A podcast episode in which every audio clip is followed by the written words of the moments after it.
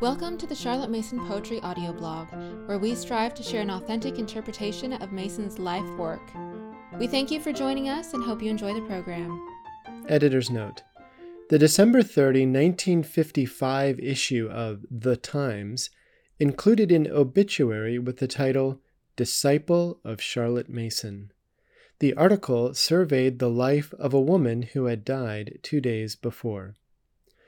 She took the intermediate examination in arts at London University in 1893, but instead of proceeding to a degree, she joined Miss Mason in the then young Parents National Educational Union.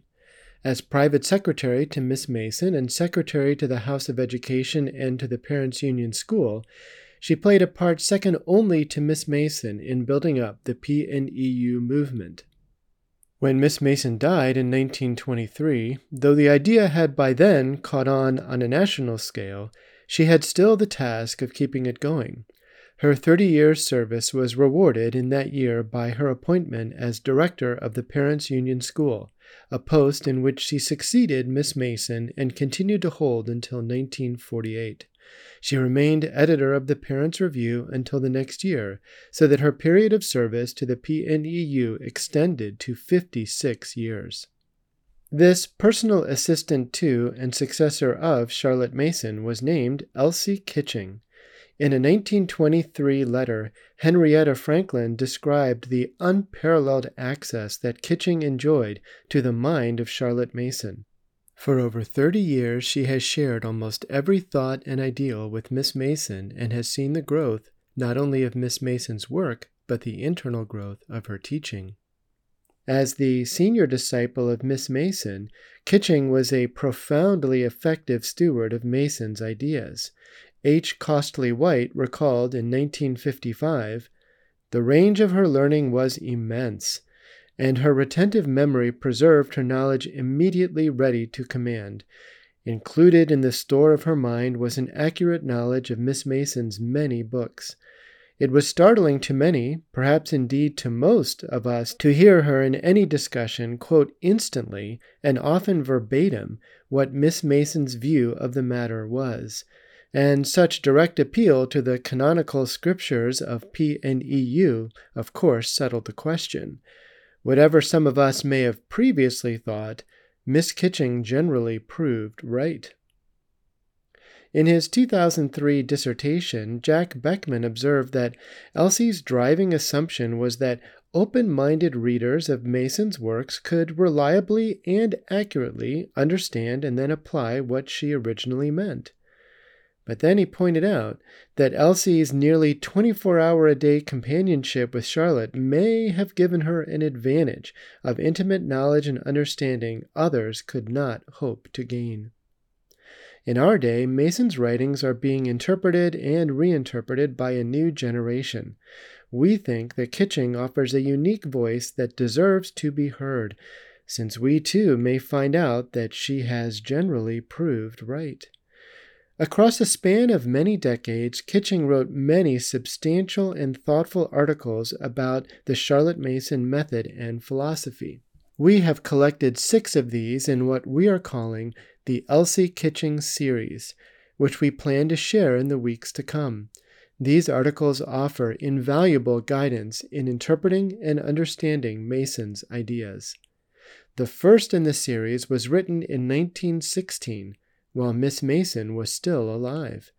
The article is entitled Moral Training, and Rochelle Baburina describes what the article has meant to her. Reading Elsie Kitching's Moral Training took me back to my teen years when Charlotte Bronte saved my life. Without the moral compass of a strong faith, Bronte's characters became my guides in choosing good until my heart was sought and won by the Savior. As a mom, navigating the teen years with my own children, Miss Kitching reminded me that the goal of a literature rich education isn't to create intellectuals, nor merely to give them a sense of time and place outside their own. Rather, the best books act as a ballast, offering stability to our teens as they navigate the uncertainties of life. We hope that this article will provide a similar encouragement and reminder to you. Moral Training by E. K. I beheld in my dream a man whose name was Help.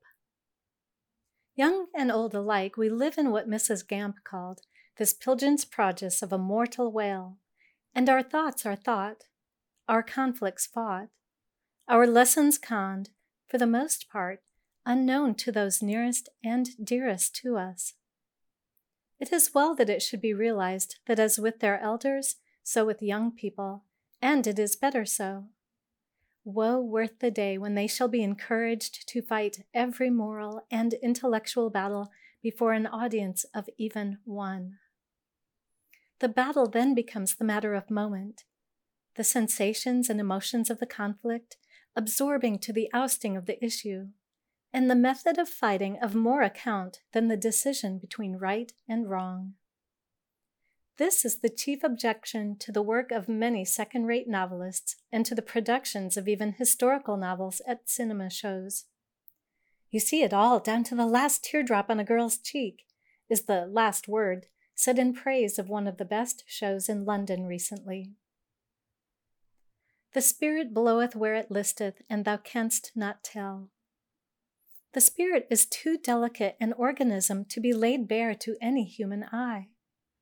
Most young people are happily sheltered by a natural reserve that saves them from the prying eyes of the too sympathetic, too conscientious elder, who thinks probing is necessary to see if growth be evident. Is it possible that we may come to wonder whether the tolerant and corporeal theory of the last century was not preferable to the intolerant and unresting moral influence that has succeeded to it? Essay on William Cowper by Walter Bagehot. The war is teaching us many things. Discipline, obedience, have, after all, been found a welcome relief from the responsibility of, I am free to do, to think as I like. Many a man has gone to the front with the high happiness of, this one thing I do, a determination which solves many of the minor and all too prominent problems of life. As numbers day by day pass on to the larger life, those left are finding their thoughts drawn more to it. A new standard of the relative values of things has been set up, and men are able to take a wider view, to see what are the things that matter and what may be treated as passing phases. A young officer wrote recently to his mother from the trenches that in spite of all the horrors, it was a wonderful time for he could see into the very souls of his men. And men are learning in a few months some of the lessons of a lifetime. As Mr. Kipling puts it, they get the lore of men that have dealt with men, the faith of men that have brothered men by more than easy breath, and the eyes of men that have read with men in the open books of death. It may be that some of the moral and intellectual problems in the education of children will emerge from the crucible to take their places in proportion instead of looming as the only consideration. One thing is to be remembered, as Walter Bagehot finally puts it. The nature of man is not two things, but one thing. We have not one set of affections, hopes, sensibilities to be affected by the present world, and a different to be affected by the invisible world. We hunger after righteousness, or we do not. Our heart is dull, or it is wakeful. Our soul is alive, or it is dead. Deep under the surface of the intellect lies the stratum of the passions, of the intense, peculiar, simple impulses which constitute the heart of man. There is the eager essence, the primitive desiring being. What stirs this latent being we know. In general, it is the visible or invisible world. Whoso loves what he has seen will love what he has not seen. Whoso hates what he has seen will hate what he has not seen. Everywhere, the deep religious organization has been deeply sensitive to this world. In Jewish history, the most tenderly religious character is the most sensitive to earth. Along every lyric of the psalmist thrills a deep spirit of human enjoyment. He was alive as a child to the simple aspects of the world. The very errors of his mingled career are but those to which the open, enjoying character is most prone. Its principle, so to speak, was a tremulous passion for that which he had seen, as well as that which he had not seen. Browning gives us an illustration of this in the Epistle of Karshish, Lazarus, to whose soul heaven has opened while he is yet on earth. Young people have to face the problems of life and, as spiritual beings, cannot be sheltered from all evil, however much their environment may be sterilized. And there was once a man who was worse off after his room was swept and garnished than before. Even food with life giving properties, such as milk, is apt to become harmful if subjected to sterilization, as a recent experiment has shown. It is no use waiting till the crisis comes. In the old days, girls were brought up in an atmosphere of thou shalt not know or do. In these days, this is not possible, even if it were desirable, and we are more inclined to put our faith in the wisdom of the wise old fathers of the Church, who, studying the divine philosophy of the Gospels, and knowing that out of the heart proceedeth, prayed, Incline our hearts to keep this law, thus indicating the motive power to act upon the thou shalt not. So it is with the thoughts of the heart that men must concern themselves. These thoughts are nourished and sustained in the first place by the contemplation of the life of our Lord, in the words of an old Spanish martyr where his feet have stood springs up along the way their tender food. The author has laid down in detail in ourselves the principles that should help people to face the problems of life in themselves and in others. It is only in the hope that those who have not done so may study this book that these few thoughts are set down. In the preface, the author says, Possibly we fail to give effective moral training based upon Christian principles to young people because our teaching is scrappy and rests mainly upon appeals to the emotions through tale and song. Inspiring as these are, we may not depend upon them entirely because emotional response is short lived and the appeal is deadened by repetition. The response of the intellect to coherent and consecutive teaching appears, on the contrary, to be continuous and enduring. Boys and girls have as much capacity to apprehend what is presented to their minds as have their elders, and, like their elders, they take great pleasure and interest in an appeal to their understanding which discovers to them the ground plan of human nature, a common possession. As the Apocrypha is set for instruction in life and example in manners, so also may the wealth poured forth by our great poets and novelists and painters be drawn upon. And why not adopt Mr. Bagnet's method in getting said for us what we either cannot say or hesitate to say for ourselves? Old girl, will you tell him my opinion? And again, silence the old girl, says Mr. Bagnet, is correct in her way of giving my opinions. Hear me out. Our Divine Master provides a working method in this, as in all other cases. Without a parable spake he not unto them. He sets forth the material on which men's minds can work and draw therefrom their moral and spiritual nourishment.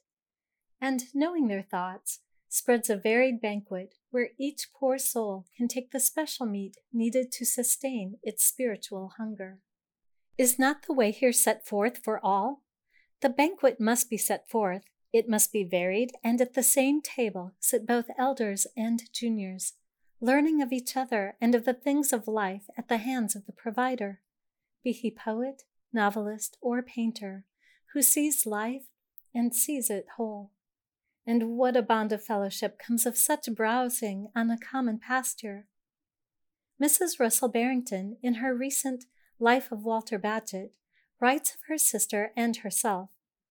It has been the habit of our sisterhood to read Jane Austen's books periodically aloud to each other, especially Pride and Prejudice and Sense and Sensibility, and the characters in them had become our intimate acquaintances.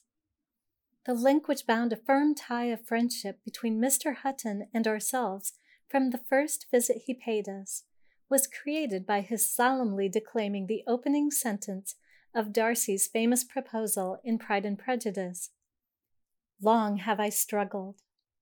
So much of the so called moral instruction of today is labeled like advertisements of patent medicine.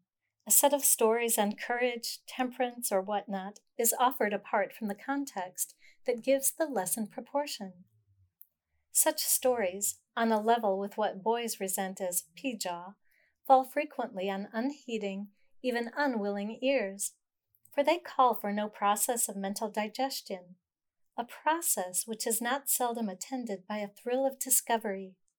Some incident in history, poetry, biography discloses, for instance, to the reader that he is not so very peculiar after all, that temptation is one common to man.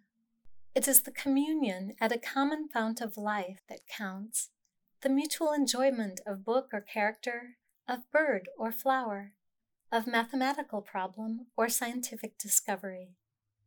In such fellowship, the mother, the teacher, becomes first the friend and then the philosopher and guide in life's occasions, chiefly because she has known how to enjoy and then to wait, to wait ready with the guidance that may be needed. If it is not asked for, it is given best in the literary, impersonal form by some great writer, not in the form of an oral lesson on the subject, or a talk, nor even that of the topic started and discussion invited. If guidance is directly asked for, with such a mutual understanding already established, a few words will set the traveler on the right road.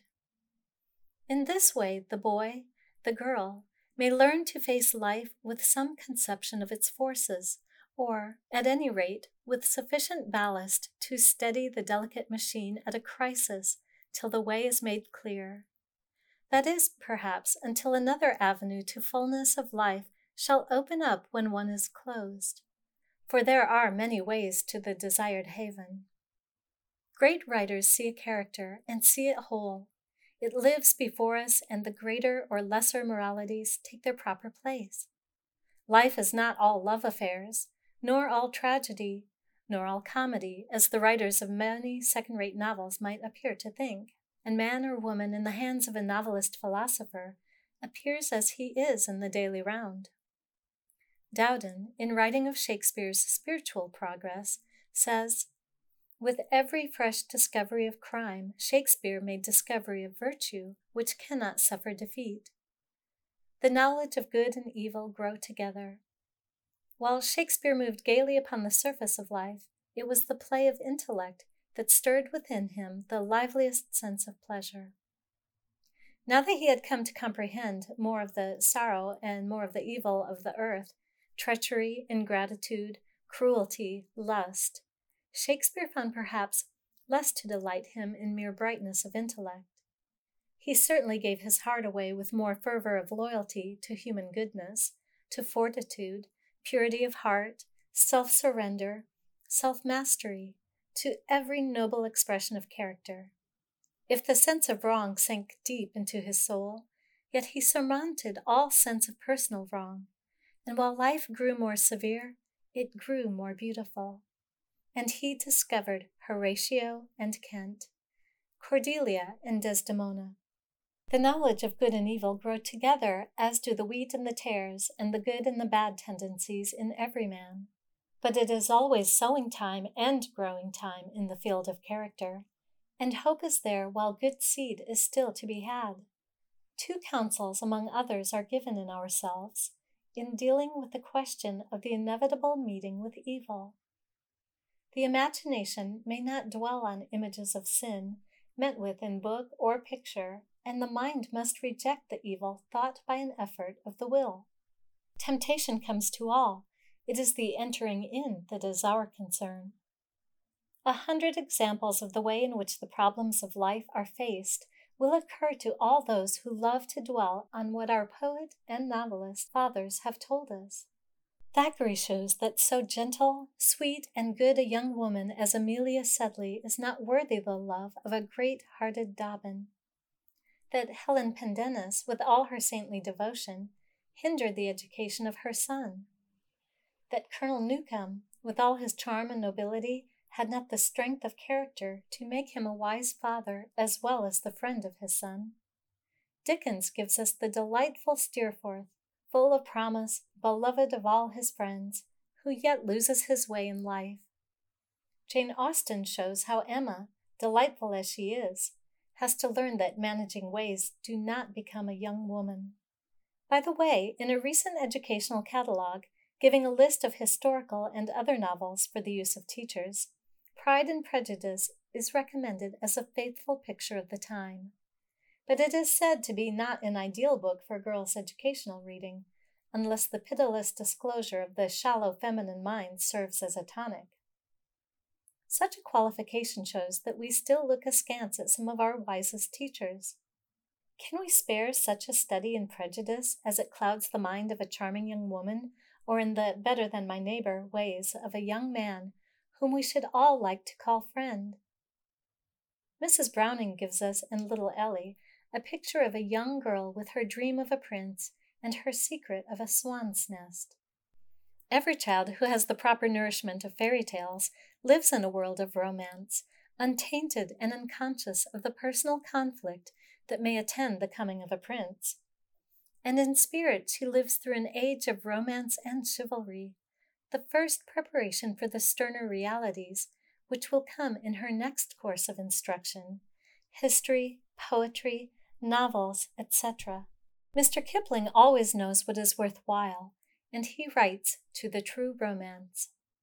But we that love, but we that prove thine excellence august, while we adore, discover more, thee perfect, wise, and just. Meredith heads one of his chapters, shows one of the shadows of the world crossing a virgin's mind, and it is at the time of the crossing of these shadows that all have to take soundings of the things they do. Natalie Radnor complained that Victor could not do this, and in the stress of life, his mental balance gives way. She saw the limitations of his character, but, hampered by the shadow on her own life, she could hardly gauge the possibilities of her daughter's mind and feared in Nesta's attitude to another shadow, a state of moral insensibility. Meredith here takes every parent and teacher by the hand. The mind, he shows, travels on the wings of imagination. It is there before you can stop it or guide it. Then where does safety lie? Nesta flew her blind quickened heart on the wings of an imaginative force, and those of the young who can do that are in themselves incorruptible by dark knowledge irradiated under darkness of mind. And then he adds, let but the throb be kept for others. That is the one secret of redemption, if not for preservation.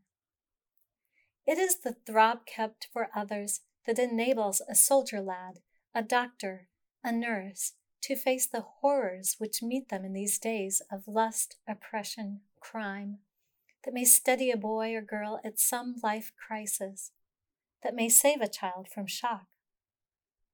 A little boy of five and a half lost his much loved mother. The lady in whose kind care he had been left was sorely put to it how to tell the child of his sudden loss and yet save him from shock.